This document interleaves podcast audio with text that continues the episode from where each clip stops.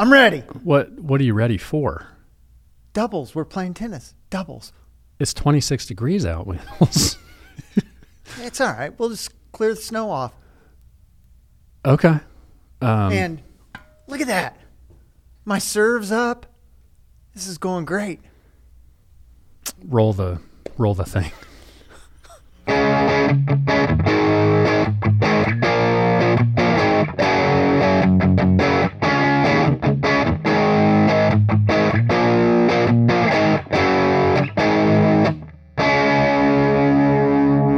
Vinyl peeps, I know you're really disappointed. I know you thought, hey, they're going to play tennis. This is going to be awesome.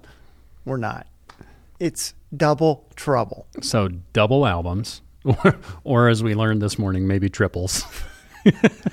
but albums that are jam packed, you know, four sides uh, or six. Um, when you go through and look like look at lists on the internet, they just keep coming. They keep They- popping up. They're endless. And I think what's really set, because, you know, the first double albums didn't come out until the late 60s. Mm-hmm. And we didn't bring that one. Blonde on Blonde, the Bob first. Dylan. That's supposed to be like everybody recognizes that as like the first double album, at least in pop music. Yeah. Yeah. And double albums have always been a big thing on anthologies and greatest hits and live albums.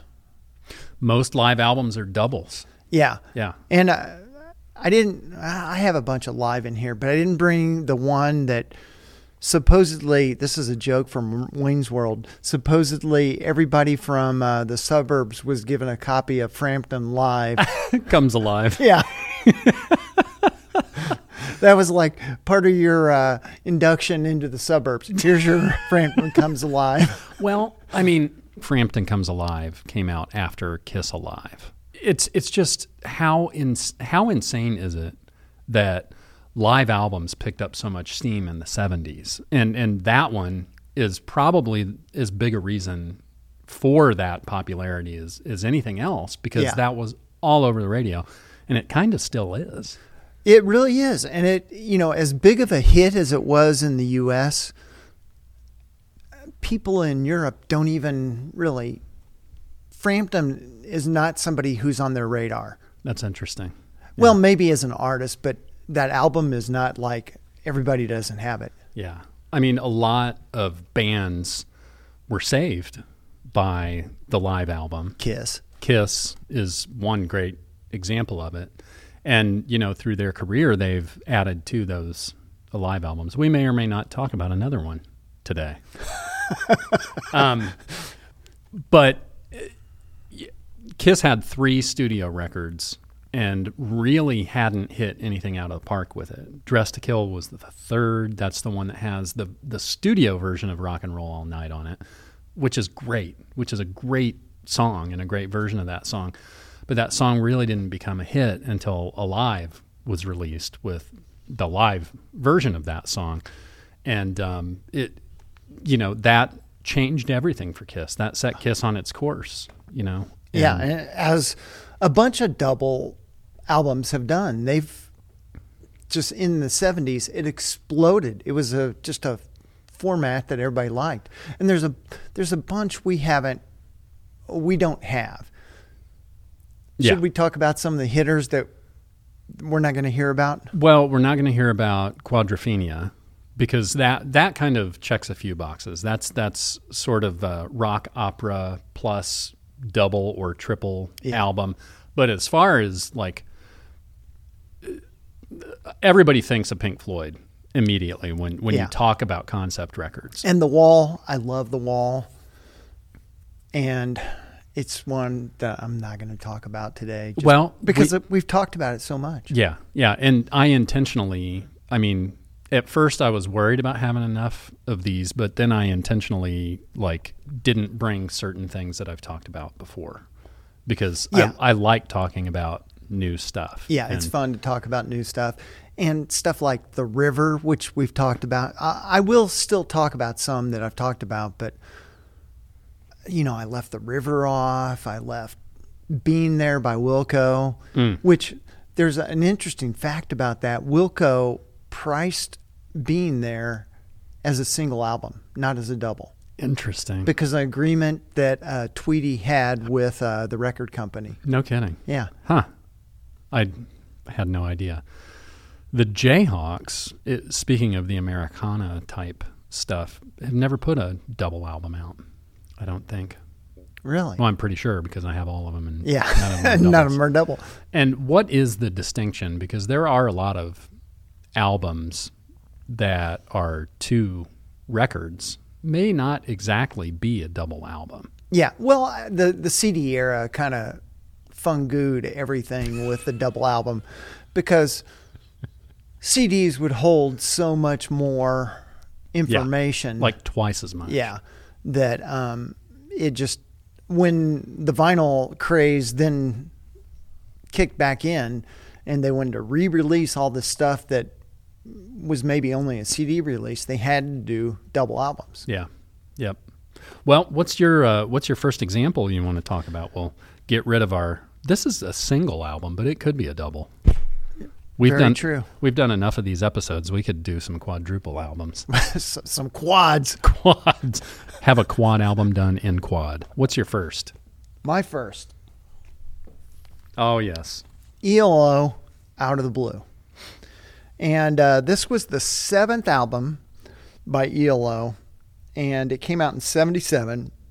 And Jeff Lynne, this is probably, well, it is their biggest commercial success. Yeah. It's just chock full of hits. Yeah, it's really, are they on the back? Yes. It's really a, it's almost a greatest hits. I have a picture disc version of this that my mother got me for Christmas a few years ago. It's pretty cool.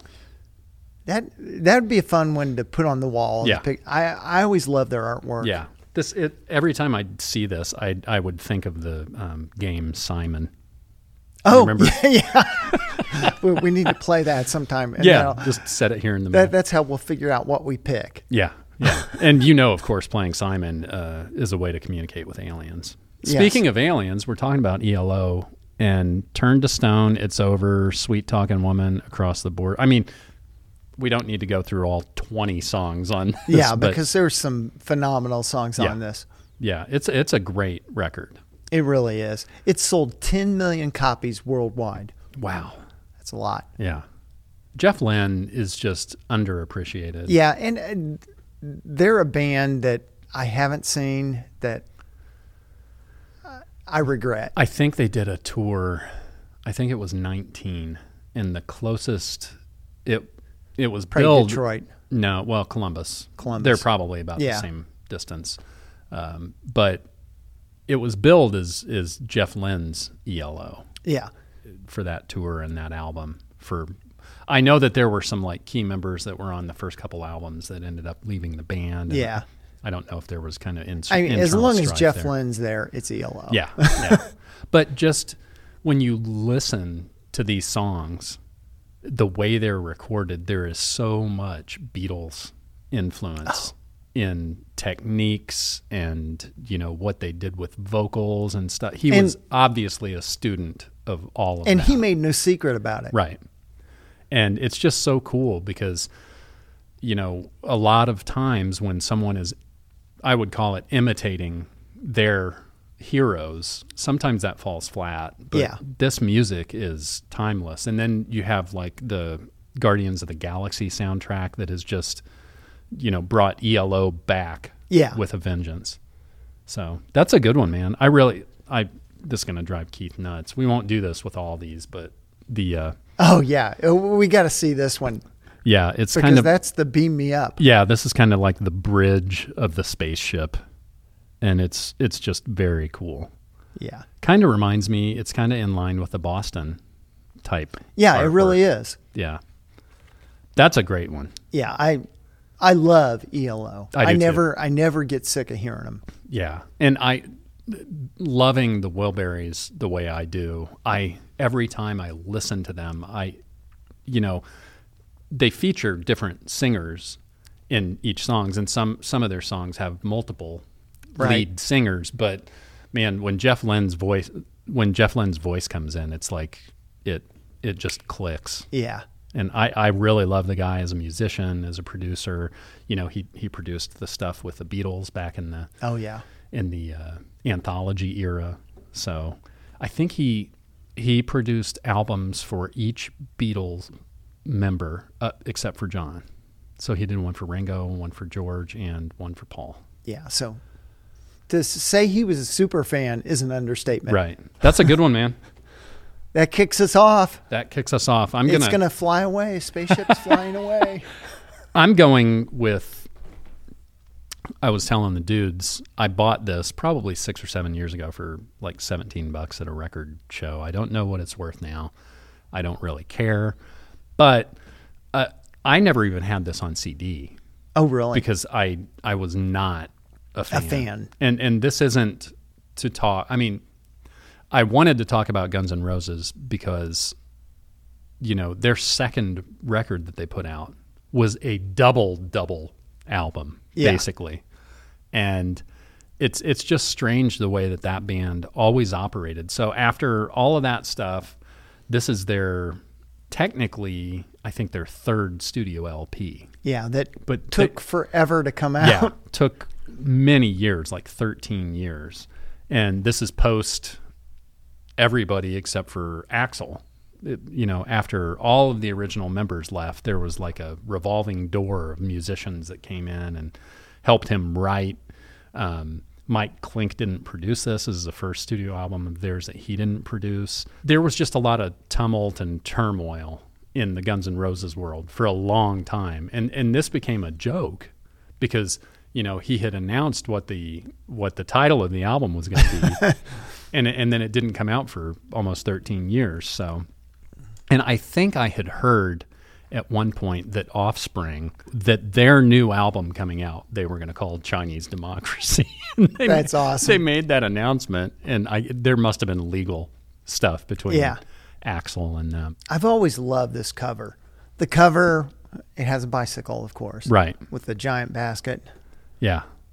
Their their art is always a big thing. Obviously, Yeah. Ap- Appetite had a different an alternative Yeah. cover originally that was not safe for work or retail. But I, I wanted to bring this because this was an example of I had never seen it at a show. And as soon as I did, this is one of the times that I was like, yes, I'm buying that because I, you know, it's funny you say that. I don't think I've ever seen this at a show either. Since then, Yeah. yeah. like this, like I said, six years ago, I think is about when I bought it. But it was one of those that, you know, you're just flipping through and, and we all have those lists of things that we want to get that sometimes we call back to, sometimes we ignore. And as soon as I saw it, I'm like, It's time. I got to have this. Yeah, I'm I'm not necessarily a completist with every artist, and and honestly, Guns N' Roses is would not be a difficult band to be a completist with. You know, No. they put some EPs out, they put some cover albums out, but really they only have three studio albums yeah. over what almost 40 years. So, um, yeah, this this this is one of the most infamous albums probably in the last 25 years. Oh, without a doubt. And for that reason, I had to get it. It's good. It's a good catch. I like the uh, I like the back cover too. Ooh, that's good as Yeah. well. Yeah. A lot of bunch of babies on a big red Chinese star. Got to have babies. I'm sure there's I'm sure there's uh and then there's some Chinese writing which my Chinese is real rough. So I'm not even going to attempt. All right. What's next?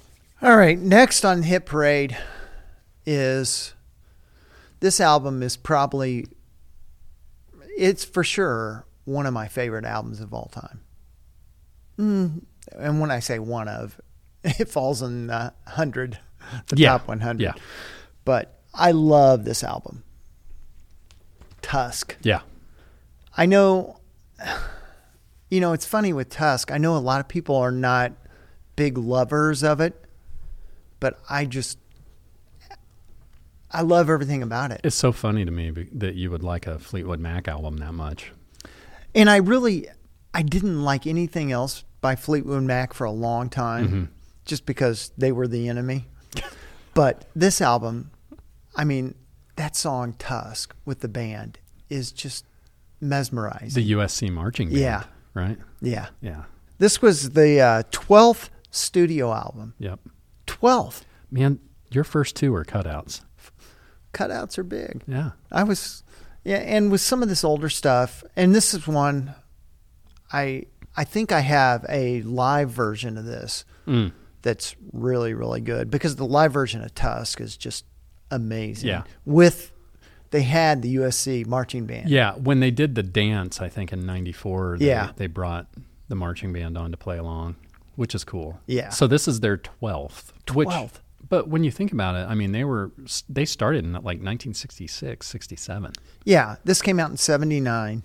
Yeah. So if it was 67, that'd be thir- 13 years. Yeah, so they were putting out an album a year. Yeah. Yeah.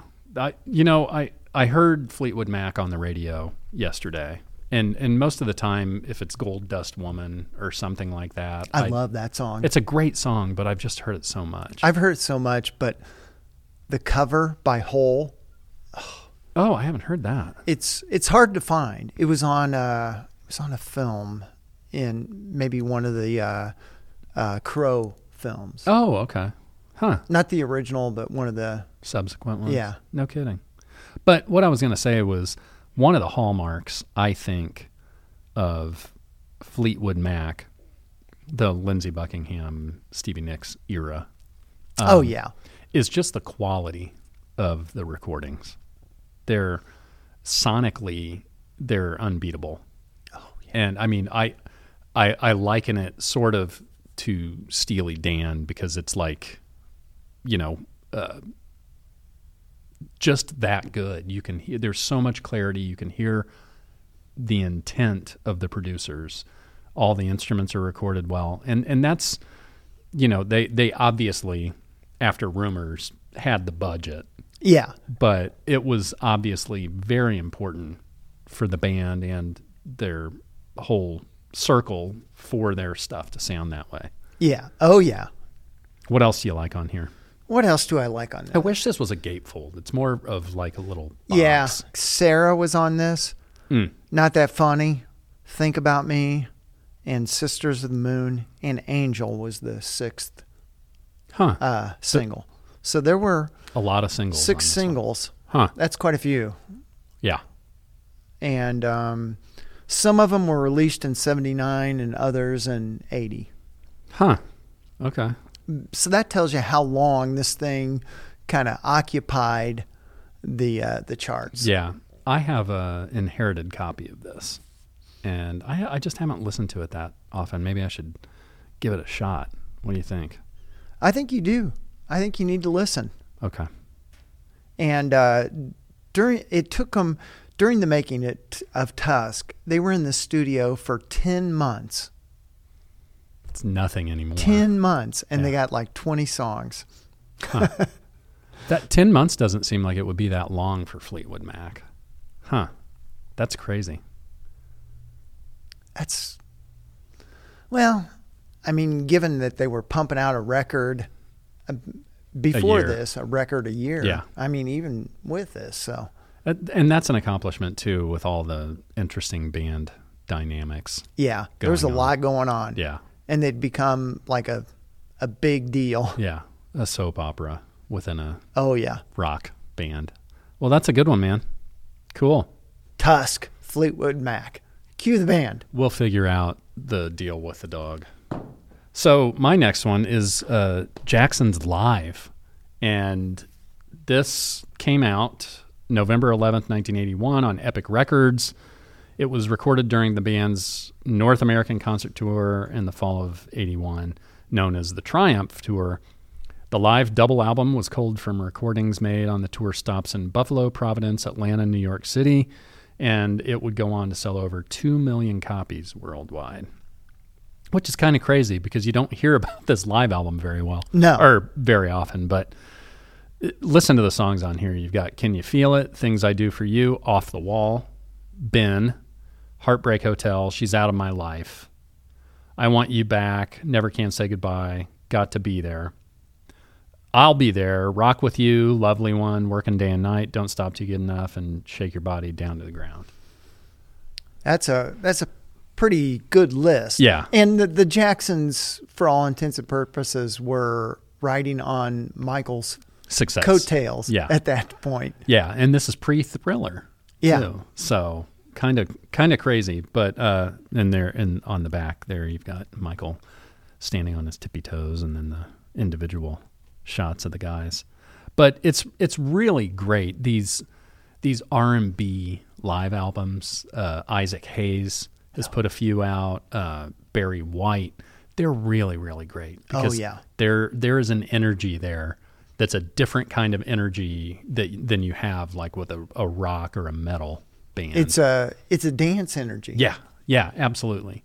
And I've always loved the Jacksons, and you know, when I was a kid, I was always drawn to "Off the Wall" by Michael. So I love that there's a couple songs uh, from that era. But it's just this was a success for them before Mike. Did I just call him Mike? Mike. Hey, Mike. Let's go with Mike. Hey, Mike. I like that. Come on over, Mike. I got a new monkey you might want to meet. Well, Mike liked monkeys. He certainly did. I was gonna say, I don't even know what the hell I was gonna say. Um, Should we do a talk about Mike and the monkeys? I did have a great idea uh, yesterday. My buddy Steve and I go back and forth with new band names, and I thought that it would be cool to have a band called the Munchies. That's like the monkeys, but they're always stoned. but then I thought, isn't that what the monkeys is in the first Yeah. fucking place? you watch that TV show and it's like, do I need uh, do I need some acid? But I love the monkeys. I'm totally off track here, but um, yeah. So it's interesting when you consider that this was before he just blew up Yeah. and completely changed the entertainment industry. And and it's great to hear because you know to be in the Jacksons and then Michael starts his solo career and each of them tried you know solo forays but um th- they they get their due here before he just is everywhere all the time. And it's a really it sounds good. It's a really good record.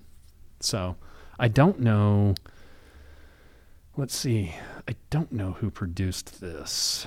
And didn't they didn't they come out with uh, another live album? I'm not sure if it's a double later on, like 80 victory. I Victory. think i think it was after the victory album which was after thriller. Yeah, and they they pushed that in record because I was in a record store working. Yeah. it was we had hundreds of copies. Yeah. that didn't sell. produced by the Jacksons, recorded and mixed by Bill Schnee. Like I said, I intentionally grabbed stuff that I haven't talked about before. That's a that's a good one to talk about. And when I was looking stuff up, this would pop up on the double live albums. I'm like, well, shit, I have that one. So, I'm gonna yeah. bring it. Yeah. That's a good one. Thanks, man. Nice. And now I'm going to talk. I've Oh, talked gosh. about this one before, but it It's such a huge record. OutKast, Speaker Box, The Love Below. Mm-hmm. I love this album, and I'm not a big R and B guy, but there's something about. And this thing was a massive hit. Yeah.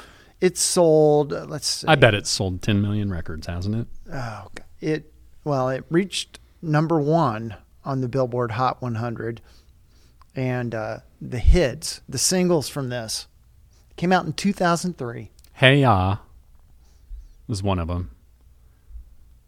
Right? The first single, which is one you don't even think about, is uh, "Ghetto Music." Okay. Then "Hey Ya," Mm-hmm. "The Way You Move," Mm-hmm. "Roses," Oh, yeah. and "Prototype." Okay. I love the song "Roses." Yeah. yeah, yeah. I, I remember that one. That one's almost not safe for work. Yeah. Yeah. But the the cool thing about this, it was almost two albums, so Right. they each got their their due on each album. Yeah. on It each, it really is. Yeah. It's like two different personalities. yeah. You've got the Big Boi album Yeah. and Andre three thousand. Yep. Yep. Actually, it's twenty nine ninety nine, but we round up. it did. It didn't land. Anyway, yeah, this is this is a really good one, and I remember I was working Pacers with you back then, and their music was on constantly. Oh, it was yeah. on the, you know, it was on the television everywhere. It was in commercials.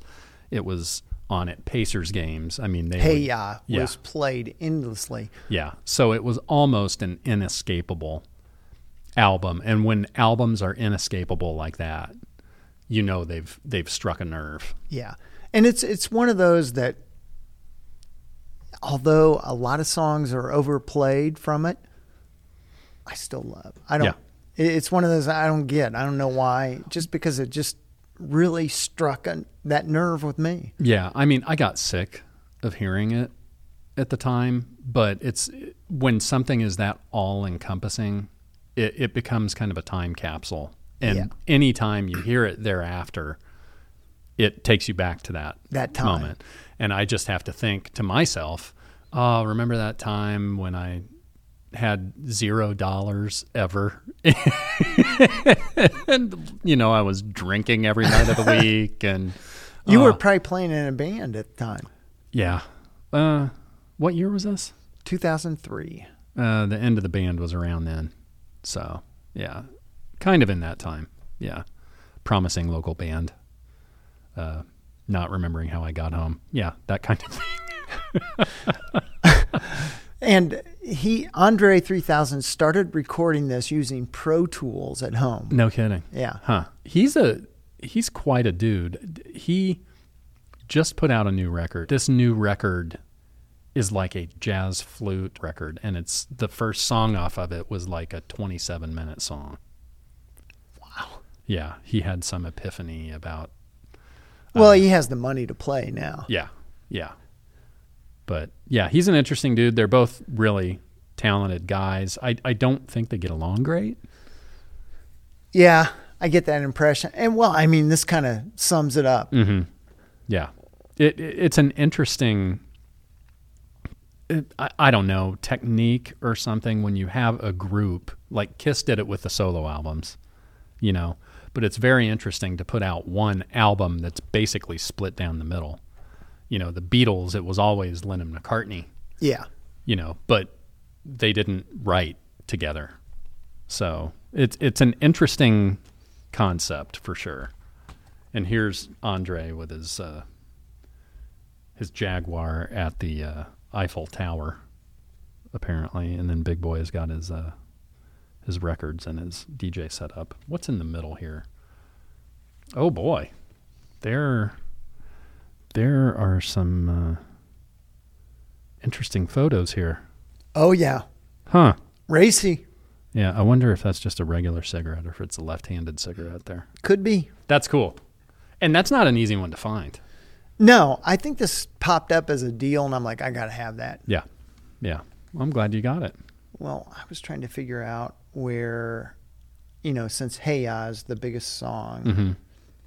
I'm trying to figure out where that falls on the album. It's Andre. It's uh, yeah. So it's on the uh, Love Below. Love Below. hmm And I don't. Oh, there it is. So it's Pretty right- deep. Yeah, it's deep. Yeah. Hey Ya followed by Roses. Yeah. And it's right in the middle, which is crazy. Yeah. For a song that big. Yeah. But I, I don't think you can anticipate a song becoming that big. No. You know what I mean? You release it Yeah. as a single and then it just, Well, and that's one of the reasons ghetto music is the uh, the first release or the first song on Speakerboxxx. yeah. Yeah. Well, my next one is technically a triple. And I, uh, I got this before they did the 50th anniversary re-release where they had a new mix of it and stuff. I, look, I've got my Dark Horse Nice. uh, square hype sticker in there still. So all things must pass until this morning. I thought that it was George's second record, but it's actually his third, and we learned a little about that today. But All things must pass. When you when, I'll hold it. okay, when you think about it, I mean, a lot of these songs were songs that he submitted to the Beatles that were subsequently brushed aside by Lennon McCartney, and uh, he had quite a cadre of music to be able to put out. And this is really his his first solo album. Uh, Phil Spector, who was working on Beatles stuff, is the guy that actually produced this originally. And really, um, I really want to get that new version because it's a little un it's despectered and you know less less of the wall of sound and the horns and stuff and you know maybe bringing George a little bit to the fore but And I think for this one, that makes a lot of sense because this is really George being George, and you want to hear George singing, and you want to hear hear his guitar. You don't want to hear a bunch of other stuff. Yeah. And Phil Spector, just uh, unbelievable producer, changed the sound of pop music, you know, in the 60s. But I, I, I think this was kind of the tail end there. And you can't, I don't think you can apply that kind of production to just any music. And I, True. I love these songs. I don't necessarily love the way The mix. yeah, or the way Phil kind of took care of him. But I feel that way about some of the Beatles stuff he did too. Um, but this was released in November of 1970, and his first solo work after the breakup of the Beatles. Uh, it includes "My Sweet Lord," "What Is Life," "Isn't It a Pity," and "All Things Must Pass." Um, my My Sweet Lord, there there, you know, was a controversy with that too. That I think he ended up having to pay uh, for plagiarism. But um, like Keith said before we started, I mean, there's a lot of that throughout the Beatles catalog as well. And when you're talking about people who are as famous as they are, making as much music as they are, listening to as much music as they are, I think there's going to be a little, you know, crossover. Yeah, and, And- their their attitude was, "We're the Beatles." But this is technically uh, a triple album, so I'm I'm going one more. That's than, okay. Than just double. But I I guess, and I had never thought of it, but the the four gnomes on the front. I guess there's a thought that this picture is an intentional statement of the four gnomes kind of being uh, The Beatles. less important and him sitting up. I I never would have in all the times that I've looked at the artwork from this, I never thought about that. I knew he loved gardening and that was one of his huge pastimes. But I, I never looked at this picture that way before. But that's that's a very interesting uh, way to look at it. But yeah, it's a it's a great album and a great statement and it, and it I think what it says more than anything is this guy was held back a little bit. Oh yeah, without a doubt. and you know you if your first album really your first pop album is released and it's a triple that, that's, that's There's a lot something of music in the yeah. in the suitcase that you want to put out.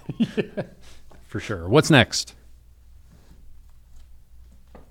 Next up on my list, oh sorry I just dropped the uh, Edward Sharpe and the Magnetic Zeros. nice and uh, this was their first release, and it was Up From Below. Mhm. And the song that I think the masses will know is Home. hmm And at the time, NPR was doing these first listens Mhm. on their website. And so they'd have an album out for about a week, and you could do a first listen of the whole thing. And I played that every day for doing the first listen for probably, you know, the, the whole time it was out, maybe even twice. that's a cool feature But for sure I fell in love with these guys. I just loved everything about them. And yeah, I don't know why when they re-released it they decided to emboss remastered at the top. it's it's It an just- interesting choice Yeah, it seems And it- so bizarre. and it, it's bizarre too because they put it on this this photo on the back yeah, I don't know why they did that. maybe so that if you bought it used, you would know that it's not the original. Maybe Could be, or uh, maybe it's a record company deal. it could be. Who It's, knows? it's an odd choice. Yeah, and uh, this thing came out on July fourth, twenty thirteen. Has it been that long? Yeah, Wow. and uh, it did. It wasn't a massive seller. It sold like three hundred sixty thousand copies in the U.S. It may be more now. I I doubt it. It's not like one of those things people immediately seek out. Yeah. But they're kind of a and I, on this tour, I saw them at the Vogue, which on the back you see how many people are in the band. Right. I, I don't know, fifteen. but to see all those people on a small stage, Yeah. I mean, it was packed. Yeah. Yeah, that's awesome. And it's great to to catch a band like that that is Yeah. kind of on the upswing Yeah, at a And to- smaller club. at a smaller club. I mean, the Vogue is a pretty decent sized place, but it's definitely different seeing them there than it is at a shed at Yeah. you know, at one of the amphitheaters outdoor. and uh, they uh, they're kind of a I don't know how would I describe. They're like a hippie stoner band. Yeah. Alex Ebert is the lead singer, and they would wear. I, I mean, they traveled in a in a bus. They were very hippie like, Yeah. and uh, Definitely the feel you get. yeah, you get the feel. And uh, he was uh, he'd been through uh, like some rehab, and he started writing the record in rehab. Huh. No kidding. Okay. Well, I mean, why not? yeah, Right? They they just had this.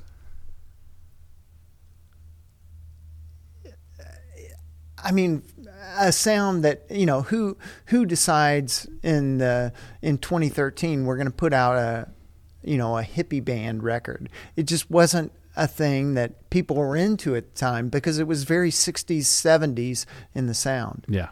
Yeah. And it's a very atmospheric record. That's cool. I do love the the photo on the front. Yeah, I love. The I wish there was a big thing that says remastered Yeah.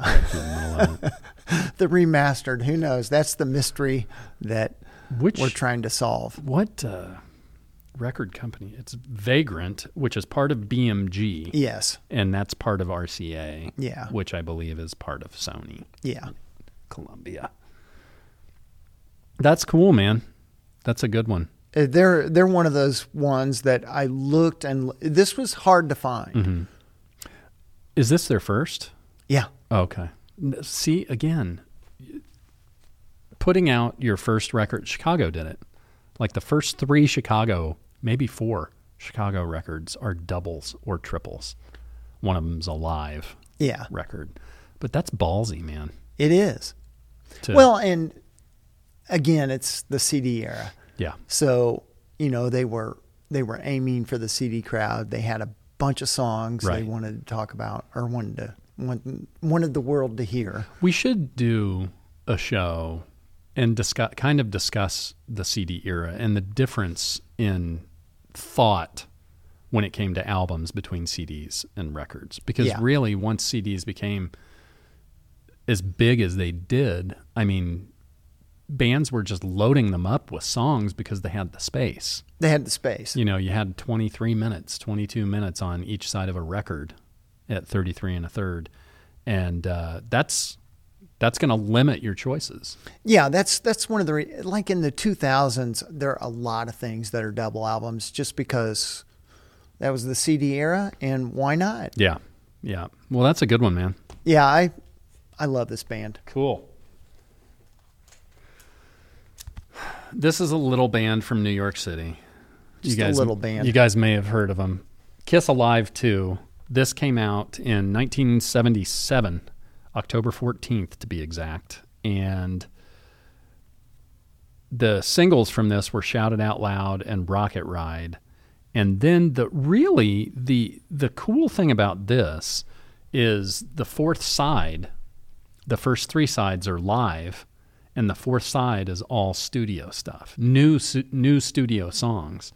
And the songs on that fourth side are All American Man, Rockin' in the USA, Larger Than Life, Rocket Ride, the studio version, and Any Way You Want It.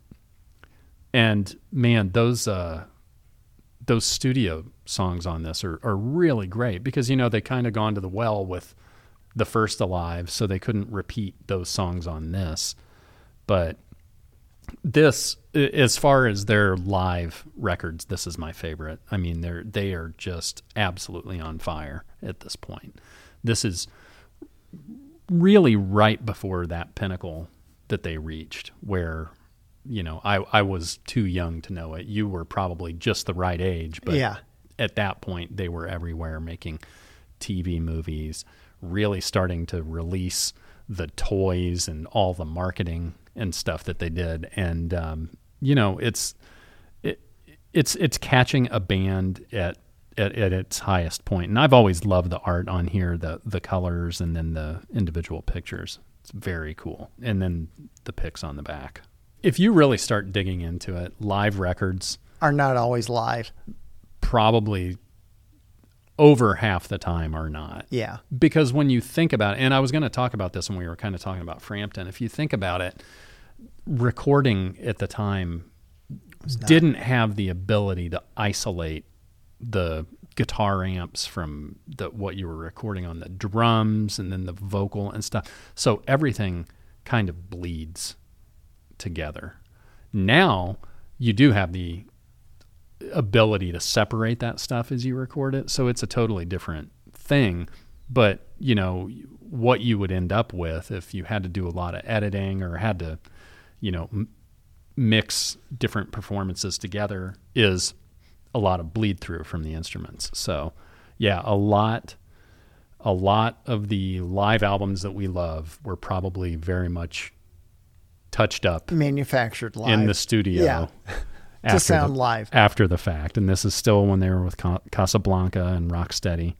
And uh, yeah, I just this this is the one to go with as far as I'm concerned. And this is my Japanese white label promo version of this.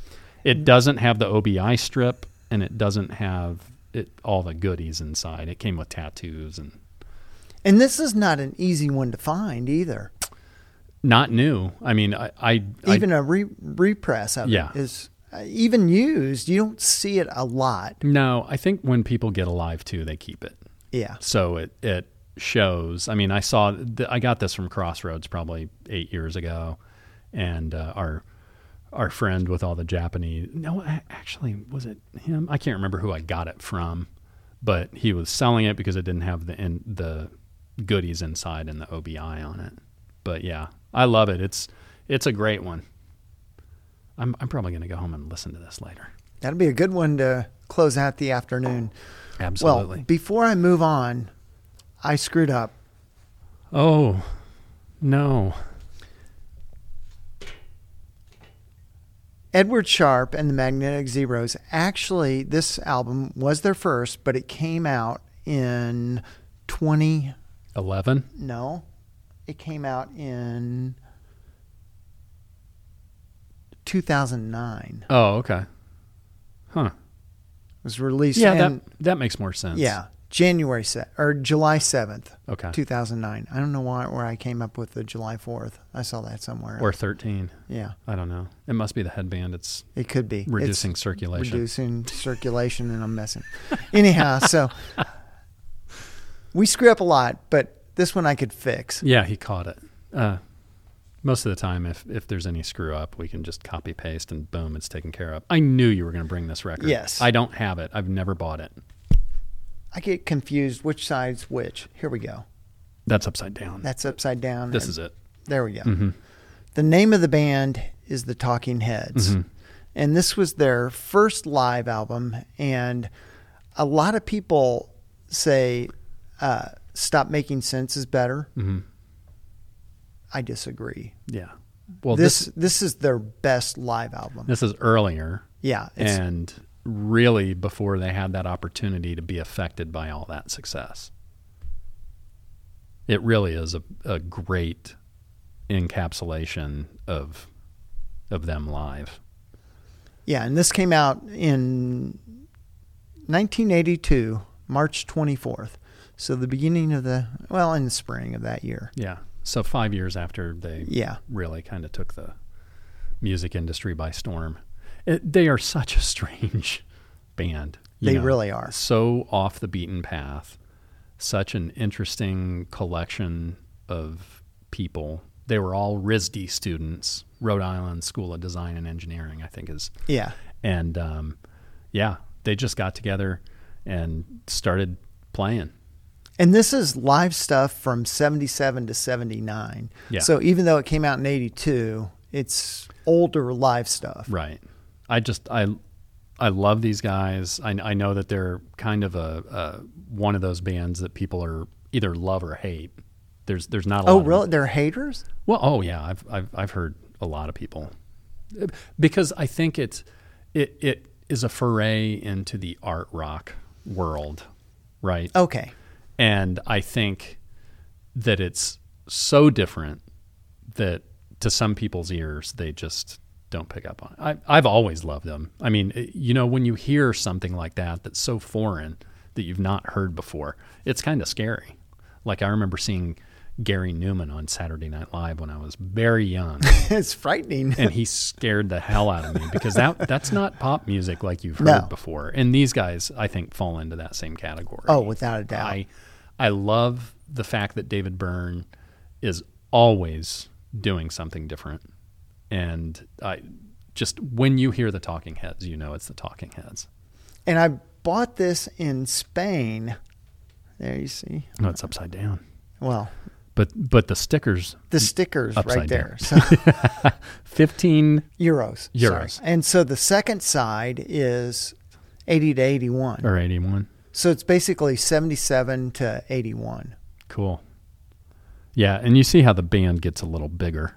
Yeah, it gets bigger and it changed Yeah. in the 80s versus the 70s. Yeah, So more percussion. Yeah. very percussion oriented. That's a good one, and it, this is one that has popped up a lot. I like this. You got the Germany and France thing down here. yeah, and I haven't even totally looked at the. It's fun to buy stuff in another country. Yeah, Just to see the difference. absolutely. And it was a used copy, so really in Spain was the first time I'd seen one used in the wild. I think I saw one at the most recent. It's popping up a lot more now. Because but of this the was, re-release. Yeah, this was in 2020 Yeah, when I got it. yeah, that's great, man. Good one. Yeah, had to bring this one. So you had to go rescue your daughter, and you rescued a Talking Heads record on the same trip. Well, I'm going to talk about one. We have talked about this oh yeah, before. that, but it's such a good album. It is amazing how much music there is on this. I mean, it's two records, four sides, just basically every hit from the disco era. And this came out in 1977, and there were a lot of hits from this. How Deep Is Your Love, More Than a Woman, Staying Alive, If I Can't Have You, Night Fever, Boogie Shoes, which is KC and the Sunshine Band, um, More Than a Woman, and Manhattan Skyline. So there were eight singles released from this soundtrack. That's few. And, you know, most of these are written by uh, Barry Gibb and the Bee Gees. But this this was one this was one of the first records that I just listened to all the time when I was a kid. And I still have the half half price book sticker on here. A buck. This half price books took this in to their inventory in October of 2007 and I got it for 98 cents. One American dollar. less than one American Yeah. dollar. And we don't have to, you know, go too far into this. The movie, when I saw this movie as a kid, I didn't really appreciate it for what it was. So that kind of like messed with my idea of it. I need to watch the movie again. I haven't seen it in a long time. Yeah, it's been a bit for me. Yeah. But it, it's such an important record for so many people. I this I don't even know how many this is sold, but I bet it's diamond. I bet they've at least sold 10 million. When I saw the film, I was in middle school and at that time you could get into theaters. They'd sell you a ticket. You just they didn't care how old you were, even though it was an R-rated film. Yeah. And uh, I remember seeing it and just being kind of blown away. And I didn't even like disco, but I love this movie. This um, was nominated for Record of the Year. It was nominated for Song of the Year for Staying Alive. Record of the Year was also what it was nominated for. Staying Alive. Uh, best pop vocal performance by a duo, group, or chorus. Saturday Night Fever, Bee Gees. They won that. Best arrangement for voices. They won that. Producer of the Year, Barry Gibb, Maurice Gibb, Robin Gibb, uh, and a couple other dudes that we don't know. Uh, Grammy. It got a Grammy Awards Hall of Fame Grammy in 2004. It was the movie was nominated for the National Film Preservation Board. Um, this this is just a huge. Yeah, the list of accolades goes on and on. It's a huge slice of like pop culture, um, a huge slice of life from the Yeah. 70s. And the good thing with vinyl, there are a metric shit ton of these in the wild. Yeah, there are. There are. And the best thing is you most of them are not well well used. So you can pick this up for under 10 bucks Yeah. even in today's market used and the copies are going to be almost mint. Yeah, it's it's a good one, and um, you know, uh, another one from the same era, Grease, is the same way. Oh, yeah. just everywhere, all the time, all encompassing, just became such a huge thing, and um, like we've talked about the, uh, um, we've talked about the John Travolta three B. You had Grease, you had Saturday Night Fever, and then Urban Cowboy ushers in Yeah. like the outlaw country movement from the early '80s. And one thing we haven't even talked about is in films how, and, and the soundtrack has a lot to do with it, but in films how this spawned a whole changing of the guard in the U.S. of the way. I mean, people were all in on disco when this came out, yeah, yeah. and I and I mean this look Yeah, became part of American culture. absolutely. I mean, huge part of the pop culture. But the other thing that you, this was really a, the first time a film like this integrated the music the way that it did. If you watch Quentin Tarantino and the way that he weaves music in, or any television show Yeah. nowadays, music has become such a huge part of the way that films and television shows are presented and put together. And and you know the the music a lot of times feels like it's part part of the narrative. I mean it's this film changed a lot Yeah, it that- in really did. regard. And uh it it's one of those that i listened to all the time as a kid so i i didn't only scratch the hell out of my mom's beatles records mr russell but i scratched the hell out of our original version of saturday night fever. What's your next Hey. one? Yeah i can't i can't do any i, I can't dance. And if i were to try to it would be an embarrassment. What's your Well, next one? The next, and this is an interesting album, Cream, Wheels of Fire. oh yes. Um, it's interesting because it came out in 68, but it was released like one side is studio and or one album is studio and the other is live. Live. Well, then it was released as a single live or single studio and a single live. no kidding Yeah. huh i didn't know that But when it originally came out, it came out as a double. double yeah yeah man cream is so important but we're around for such a short period of time you know? I'm going to open this up because i love the gatefold in this. It's Yeah. just yeah. Should this is when you should if you have psychedelics take them now. I didn't realize this was on rso records. I believe our previous album was also rso Yep. it was. Yeah. look at that an RSO double and we have a little spaceship, so we have another theme running through this show. Yeah, I like the artwork on this. I, I always love. I've always loved the artwork. Yeah, I mean, it was smack dab in what year was this? 67? 68. 68. Okay. Yeah, smack dab in the middle of the psychedelic era. And their artwork definitely shows in that. But let's look at this. It's White Room sitting on top of the world, passing the time. Those were the days born under a bad sign, deserted cities of the heart, crossroads, spoonful, train time, toad. Yeah. And this was their third album. Yep. That's a great one. I I don't think I have any cream.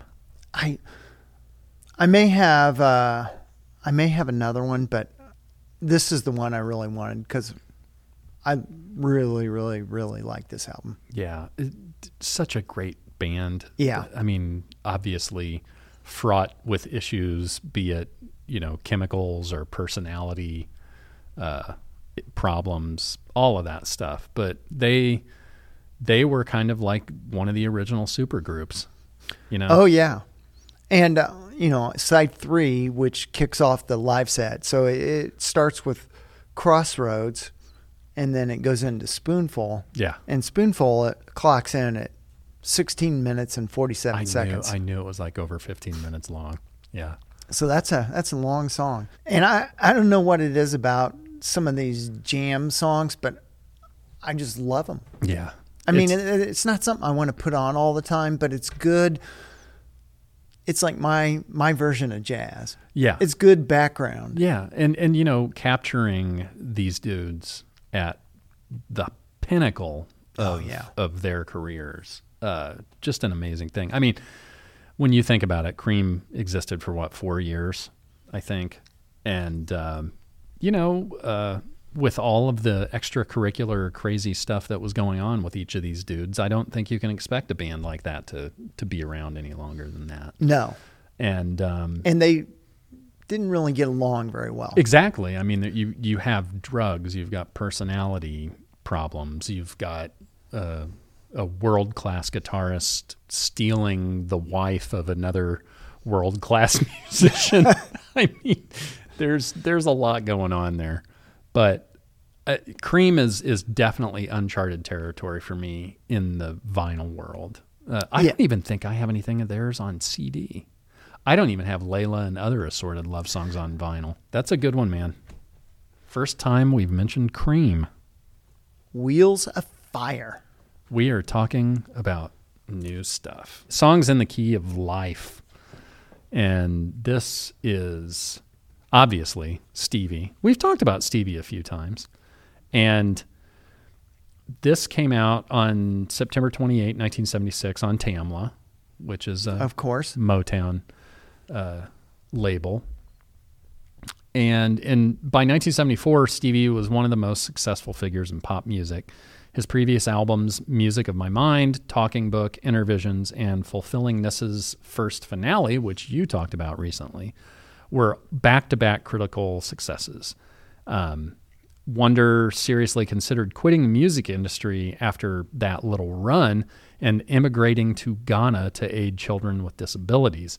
When his plans for a farewell tour had already begun, Wonder changed his mind and signed a new contract with Motown on August 5th, 1975.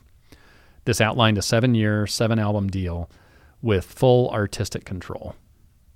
Which, that was that was probably the big thing why he was ready to quit the music industry. Yeah, but for a blind black guy that plays all the music, to to have the the the power to be able to say, it. "I'm going to do what I want to do, and y'all aren't going to tell me what I can and can't do." That's huge. And he's getting all these weird faces that he can't see. Pro- you, you can think of the record executives. No, no, no, no, no. This was released as a double LP with a four song bonus EP. It debuted at number one on the Billboard Pop Albums chart and became only the third album to achieve that feat, and the first by an American artist. Both the lead single I Wish and follow up single Sir Duke, great song, reached number one on the Bill- Billboard Top 100. So we have I Wish, Isn't She Lovely, Sir Duke, Another Star, and As as the singles. Maybe not everybody is like a Stevie person, but these albums are so energetic and so packed with really great music. And he's playing all the damn instruments on him Yeah. too. It's just, he's an amazing artist. He's completely underrated, a living legend, and he's still around and still touring. I know, I know he did a tour like maybe three years ago, and I didn't go see it. He played at, at the Field House. And I Oh. didn't I didn't go see it. So the next time I get an opportunity, I'm going to go see him. But just one of those dudes that was so before Michael, before Michael became the pop like power Juggernaut. Yeah, that he powerful person that he was, you had Stevie. And um I just anytime I see something of his that I don't have at a show, I snap it up. Yeah, and that's another. I hate to keep talking about price, but it's important with vinyl. Yeah. And you can pick any of his stuff up for a reasonable price. Yeah. I mean, it's not something that's they're going to It's not jack through the roof. No. Stevie, he's a wonder. He is a wonder. What's your next one? The Allman Brothers live at the Fillmore, or Allman Brothers at the Fillmore East. Oh yeah, yeah. And I just picked this up on the uh, like We Are Vinyl. They have these big sales around Christmas. Yeah. Once again, here I go on price. Oh yeah, because you never had this. Because I've, I've No. talked about this before. This is such a good record, and there's there's like an extended like box set version of this because they played. I, I can't remember how many times they played, how many nights they played when they recorded this. But Uh, I'll see if I can find it. what when did it come out? Seventy 71, One. July 6th. July is a big release time. right in the middle of summer, man. Yeah. And you know, the Allman Brothers band is also, I think, underrated, forgot, kind of forgotten about. You know, when you think of jam bands that have come to prominence, the first and foremost is Grateful Dead. Then you have, um, you know, Phish, Dave Matthews. These guys were also a jam band. I mean, they can play these incredible songs that that they put on their albums, but they can play very long versions Yeah. of them. And when Duane Allman is playing guitar, let him play. Yeah. Let him go. This was their third release, and uh, the Fillmore East was ran by Bill Graham, Mm-hmm. who, if you've heard any stories, Yeah. he was a maniac. Yeah.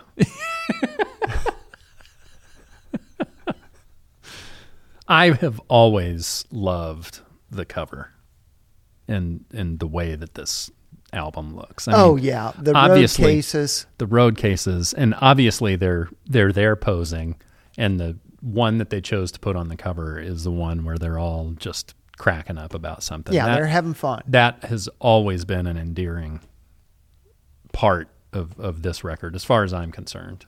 It is lightning in a bottle for a band at the top of their powers. One thing we don't talk about much with doubles, but most of them are gatefold. Mm-hmm. I love gatefold. I do too. I even prefer single albums to be gatefolds. Yeah, it just yeah, and you got some live shots from from them playing.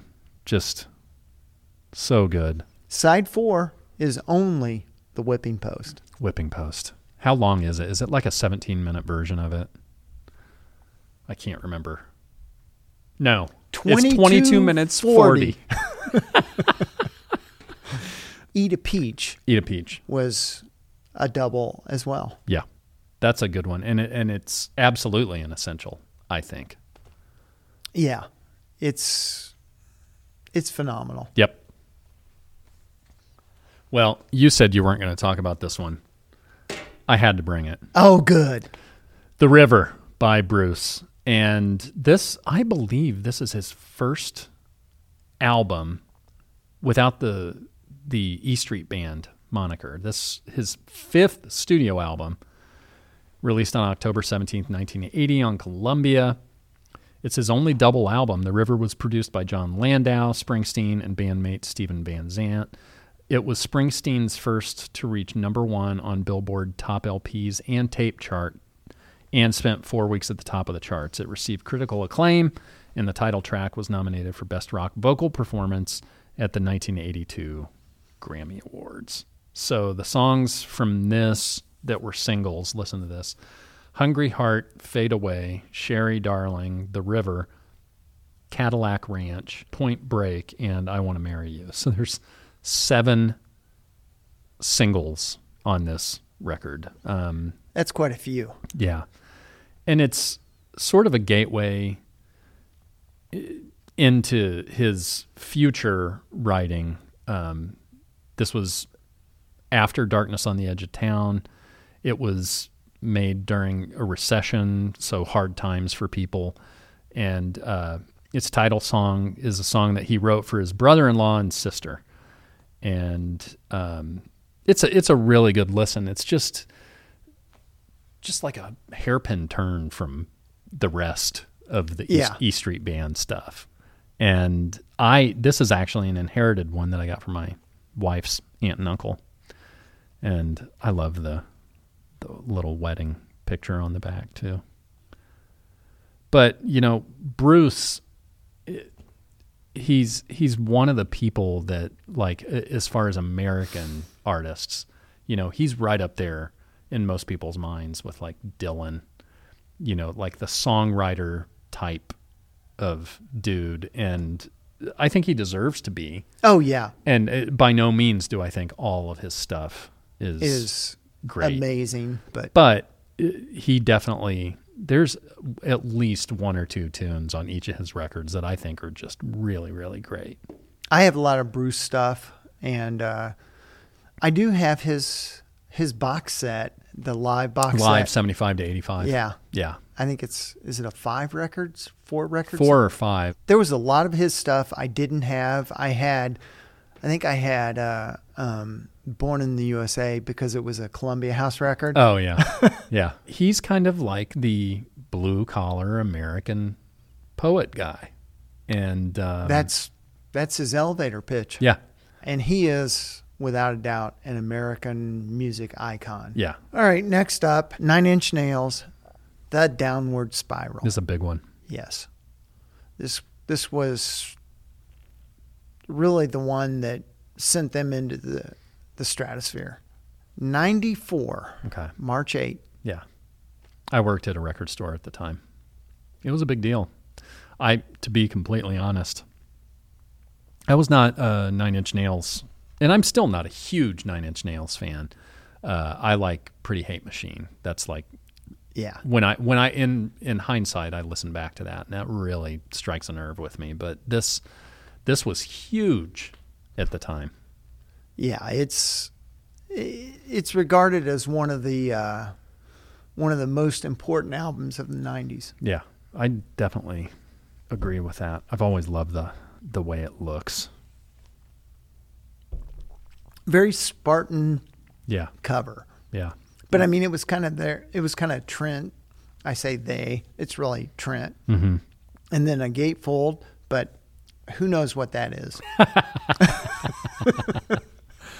I could see when these guys became popular. I could see you having almost been a fan from the beginning. Oh yeah, I, and I was lucky enough to see at the '89 Lollapalooza Nine Inch Nails, Oh, okay. And that was Pretty Hate Machine, which Oh yeah, I was.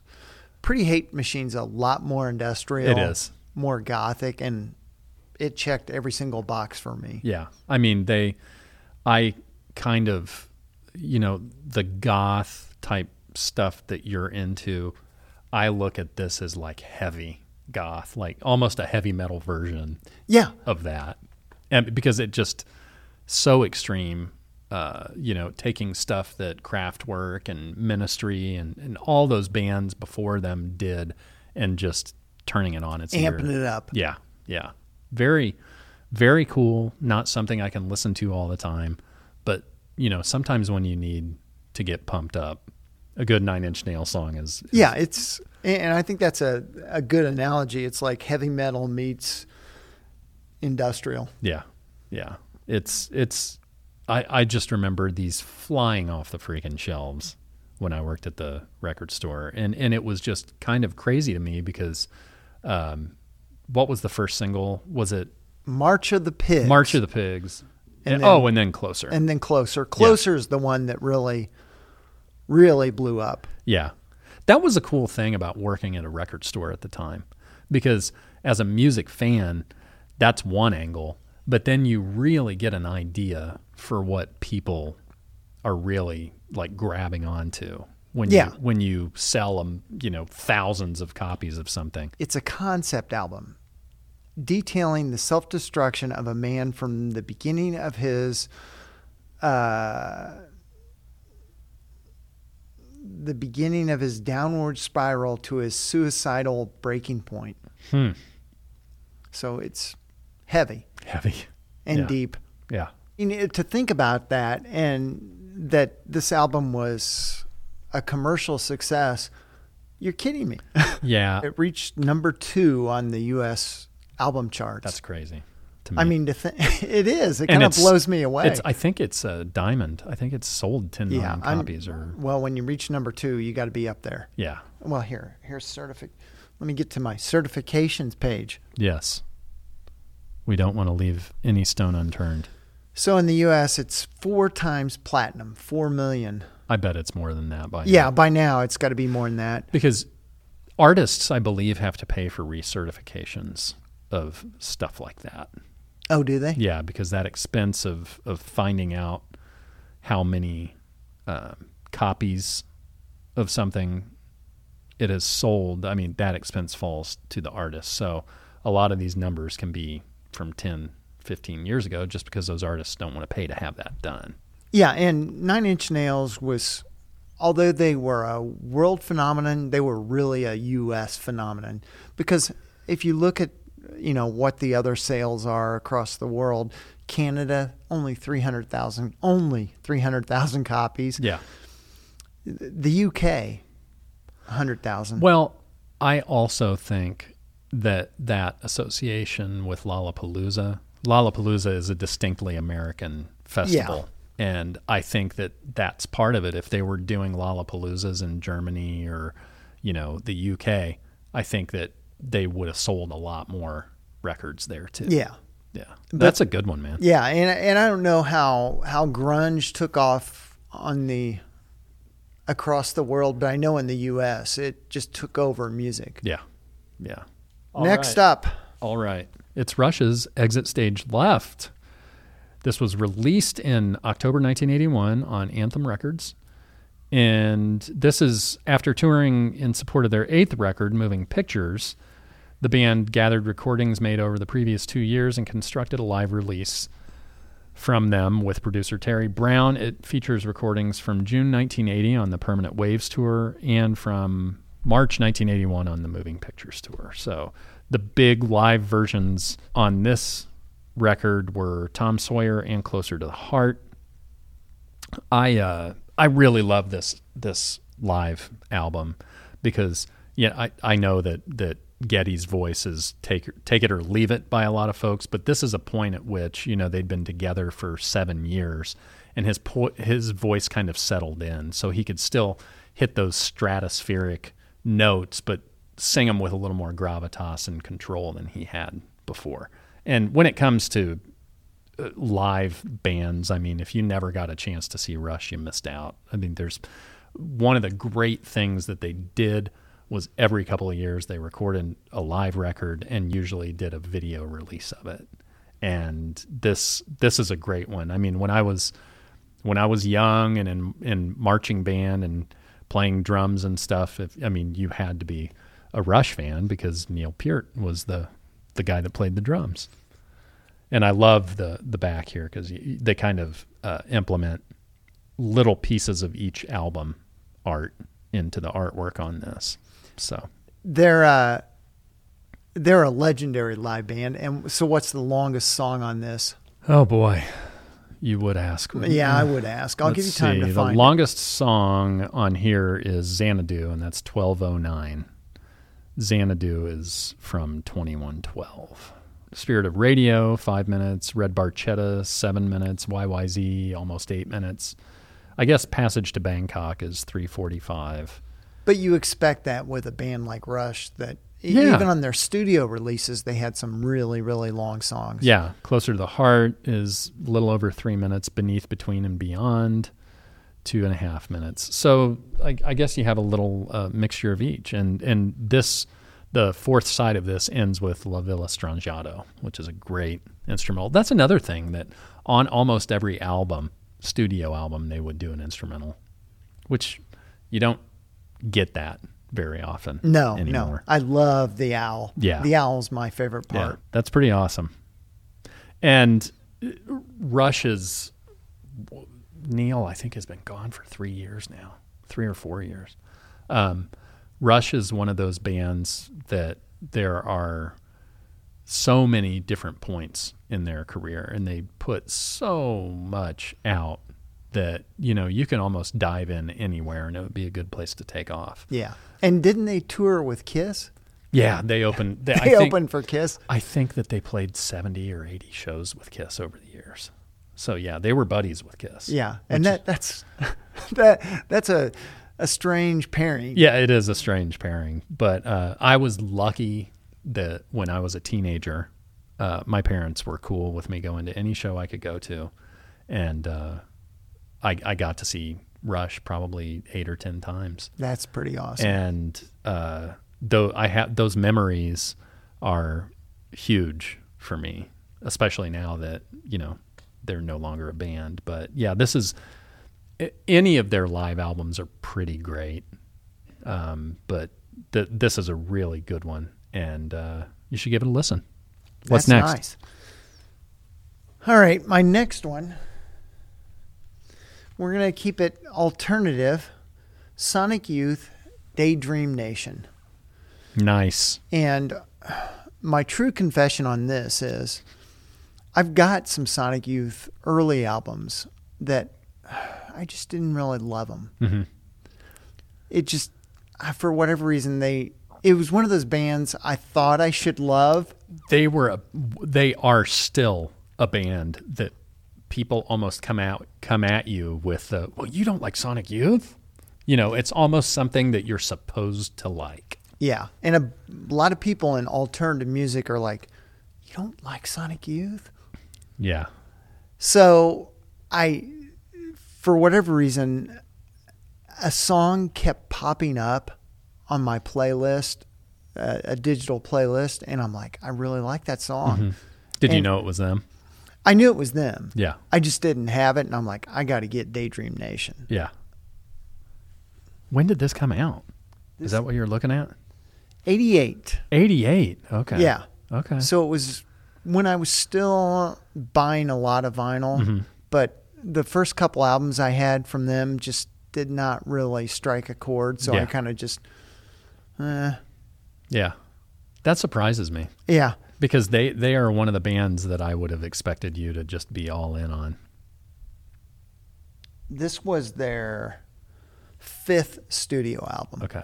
And this is this is probably their best known studio album. huh okay. This is one that falls in a bunch of uh, best record lists. Yeah. I love this picture on the gatefold. That's great. And the song I was thinking of is the second single, Teenage Riot. Oh, okay. And it, I don't even know how to describe it. it has a, uh,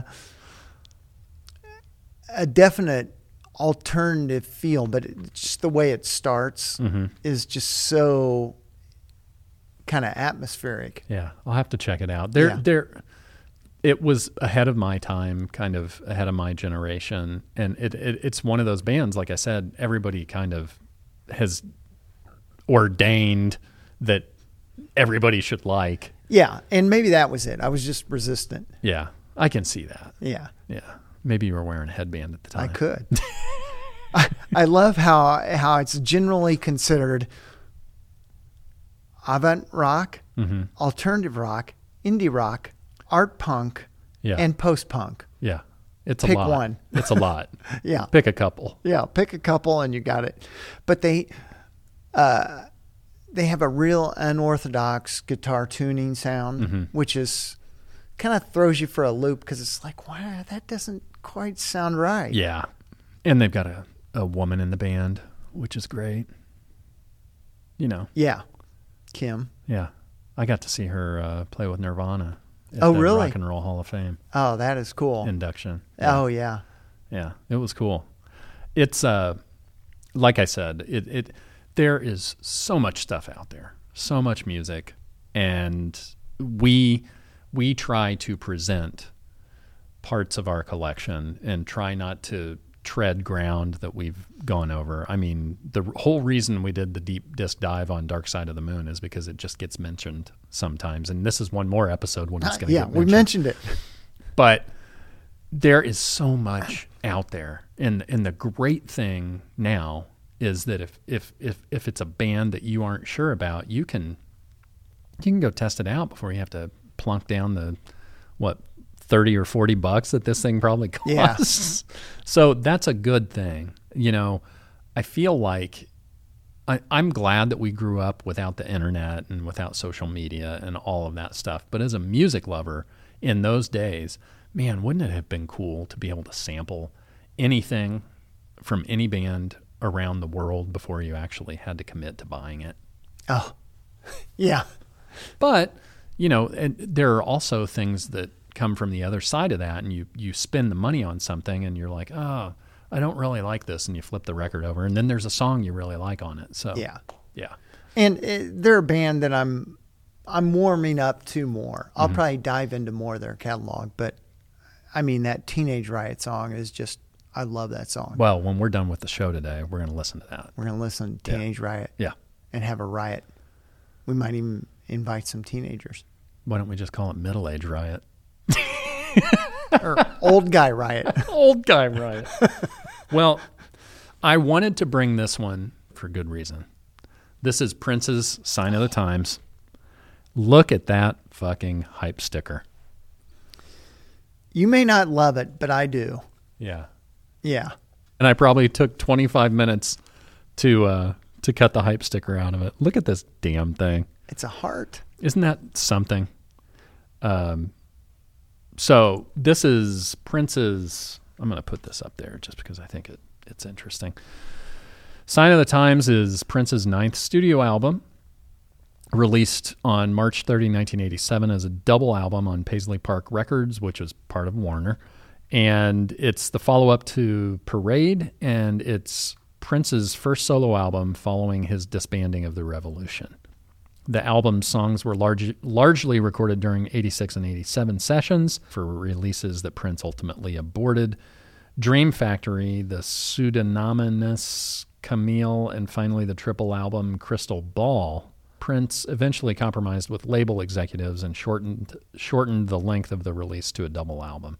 So, this is Prince and his high creative time. I mean, the guy recorded constantly, and he's sort of like Stevie Wonder in the sense that he wrote and produced and performed and did all of the stuff himself, you know, recorded everything himself. So, this is one of those like Prince became so huge. He he he was kind of like in the shadow of Michael Jackson in the 80s, but became so huge that I think that he put stuff out at such a rate that it it may have like pushed people away from him, right?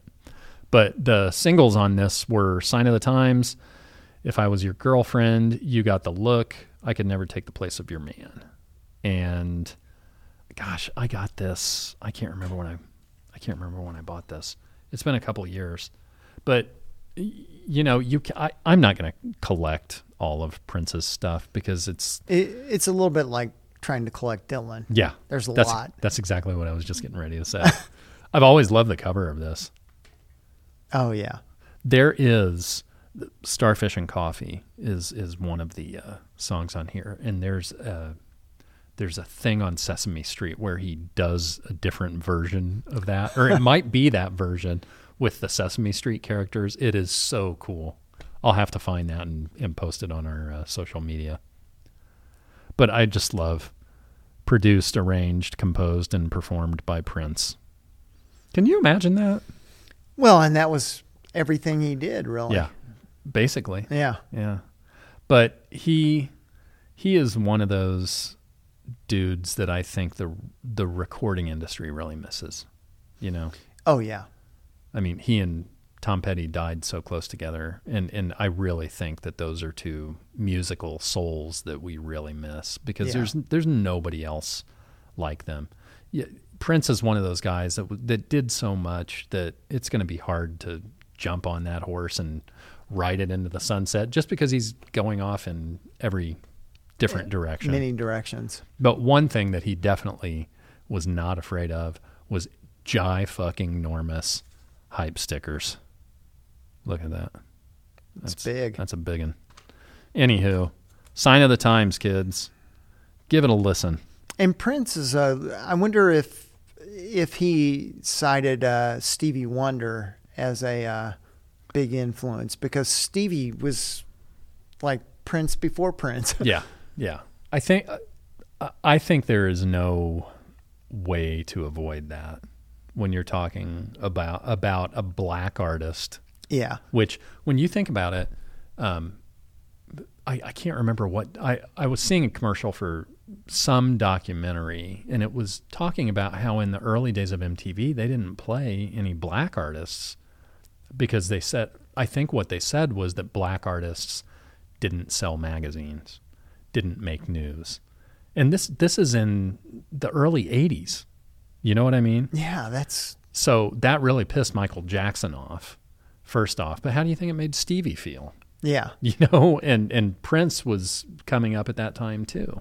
So it's just a really odd.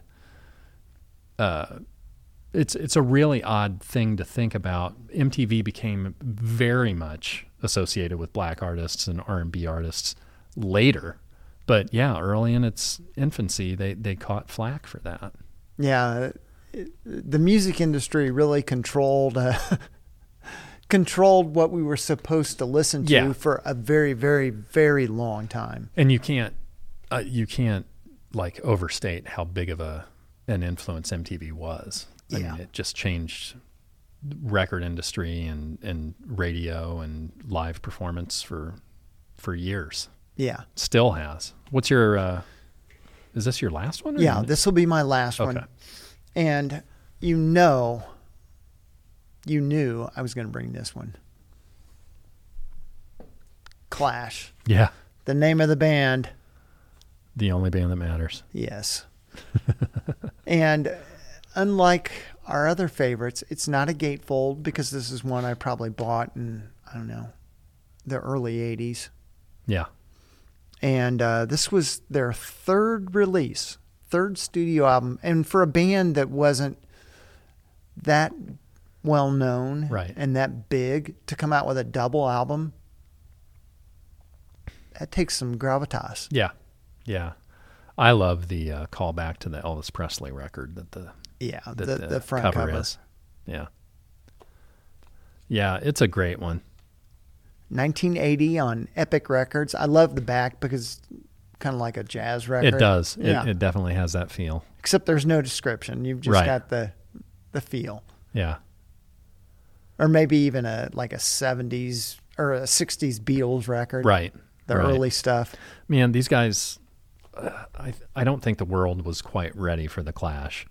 And I don't think the Clash was quite ready for the world. Yeah. and this was uh, December of 79. oh, okay. Yeah.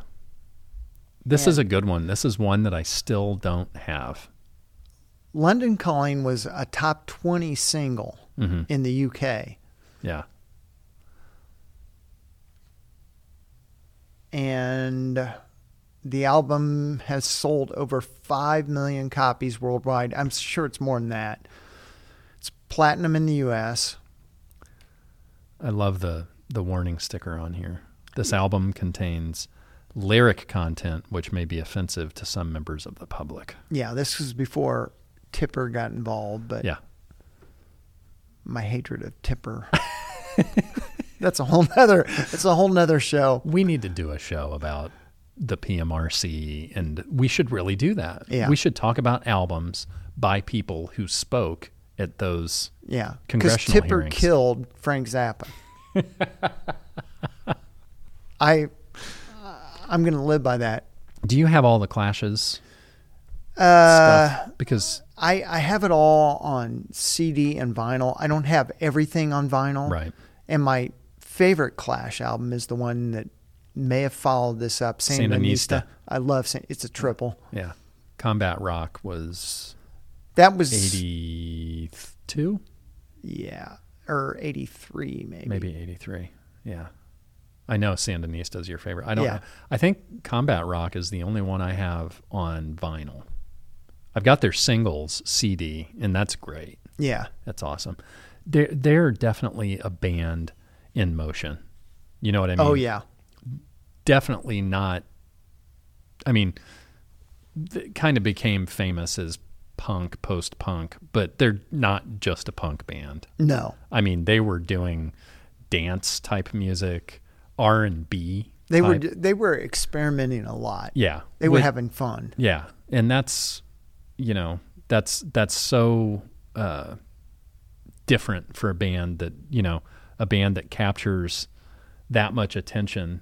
You know, under normal circumstances would be like, okay, we got to do what's popular, what people are going to expect, and I don't think they ever No. did, and that's probably why they weren't together. Well, you said it was because that's part of the reason that they broke up because you know Mick Jones wanted to go more dance, right? He wanted to go more dance, more like reggae influence. Mm-hmm. Just and I, I think Strummer really just like old time rock and roll. right, like rockabilly, Yeah. and stuff like that. Such a strange collision. I've always loved the this picture of him smashing the guitar on the front. That's is that who's smashing the guitar on this? Do you know? Uh, Is it Mick? No, that's I think that's the bass. So that would be Paul. yeah, I think it is Paul. Yeah. It's such a cool it's it's an iconic image. It really is. I mean, even if you're not into the Clash, you know, know this. this. cover. Yeah. And this thing wound up on the first Rolling Stone 500 greatest albums as like number eight. Yeah. Yeah. I need to get it. That's a good one, man. And it was in 2010 it, it was one of the 10 classic album covers from uh, a british artist Yeah. Yeah, I totally agree. I mean, Yeah. you don't would- have to be a fan of the band to, to i would put it up even higher but Yeah. Yeah. that's clash london calling The only band that matters. My last one is this jazz guy named Miles Davis did a did an album called Bitches Brew that had like some of the biggest names in jazz playing on it. This is a statement by like a traditional like bop jazz guy that's that's going into this fusion area that's combining guitar and uh, popular music and rock and stuff. This came out in uh, well, it was recorded uh, in 1969 and then was released March 30, 1970. His his main band at that point consisted of Wayne Shorter on soprano sax, Dave Holland on bass, Chick Corea on piano, and Jack DeJohnette on drums. The group minus DeJohnette recorded in a silent way in 1969, which also ref- featured some other dudes. But listen to the, I mean, you've got Miles, Wayne Shorter, Bennie Maupin, Joe Zawinul, Chick Corea, John McLaughlin on electric guitar, Dave Holland, Harvey Brooks, Lenny White, DeJohnette, uh, Don Alias, Juma Santos. I mean, this these these are all huge dudes in the jazz world, and I've always loved the artwork in this too. Um, he he was kind of obviously uh, an amazing jazz dude, but just always kind of felt like he was always moving forward. and never really did the same thing twice. This is this is a definitely a good listen, but it's it's pretty psychedelic sounding in some. Where do you parts, too. rank this in uh, Miles releases? Oh, that's easily one of his top five records. Yeah, Because it it's one of those that you hear people talk about a lot. So I was just curious if it if it's number two, number three. Yeah. No, uh, you. I don't. I don't care what other people say. Well, no, I like I said, I think definitely top five. Uh, 'Round About Midnight is probably number one for me. Kind of Blue would have to be number two. Uh, in a in a Silent Way, which was right before this, probably in that top five, and then this would be five. I don't know what four would be, but you know, jazz to me, it it was introduced to me when I was like a 14 year old kid playing in the jazz band at my high school, and it's interesting to have that introduced at the time. I mean, I wasn't just somebody wasn't just saying, "Hey, listen to this." We were playing Yeah. it. Bunch of white kids in suburban Indianapolis playing jazz. Um, and so I think the reason it stuck with me is because of that.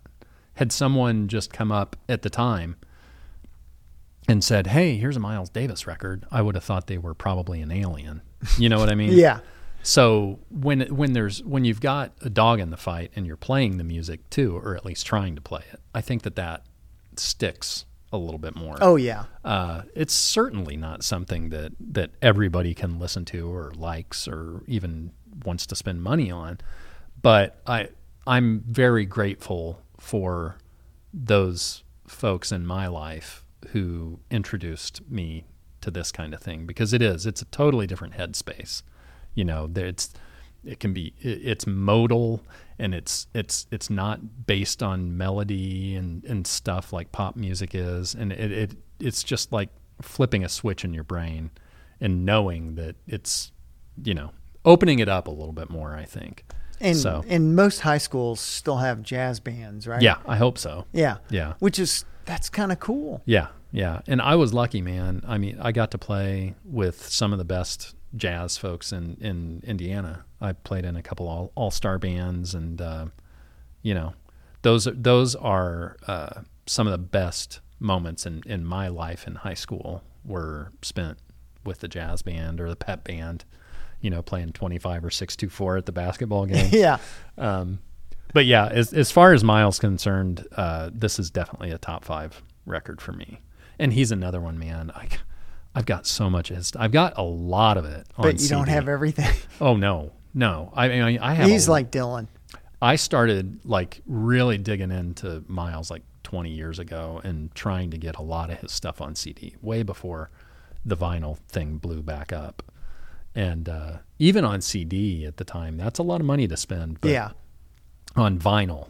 Ugh, It's just amped up. yeah, yeah. Double. So you have to be even.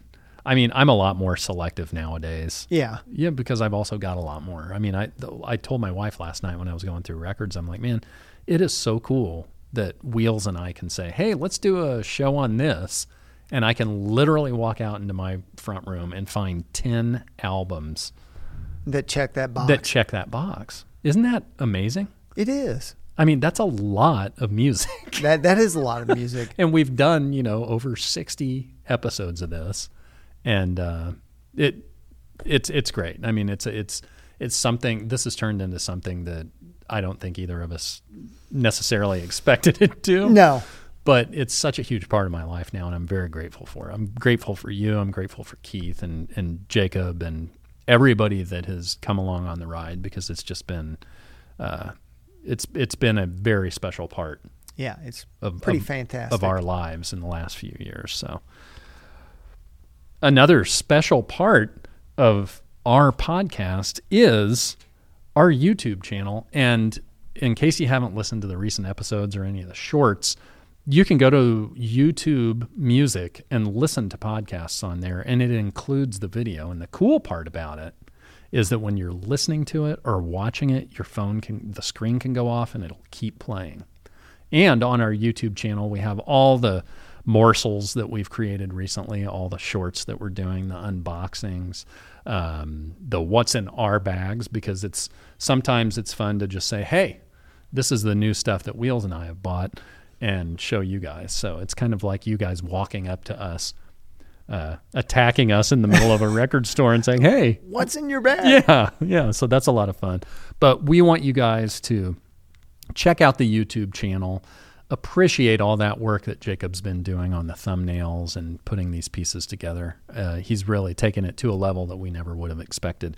We want you guys to comment on everything. We want you to share with people that you like. We also want you to give us ideas for new shows and tell us what you'd like us to open.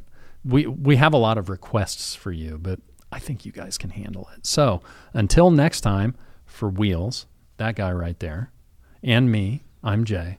We'll see you all the next time around.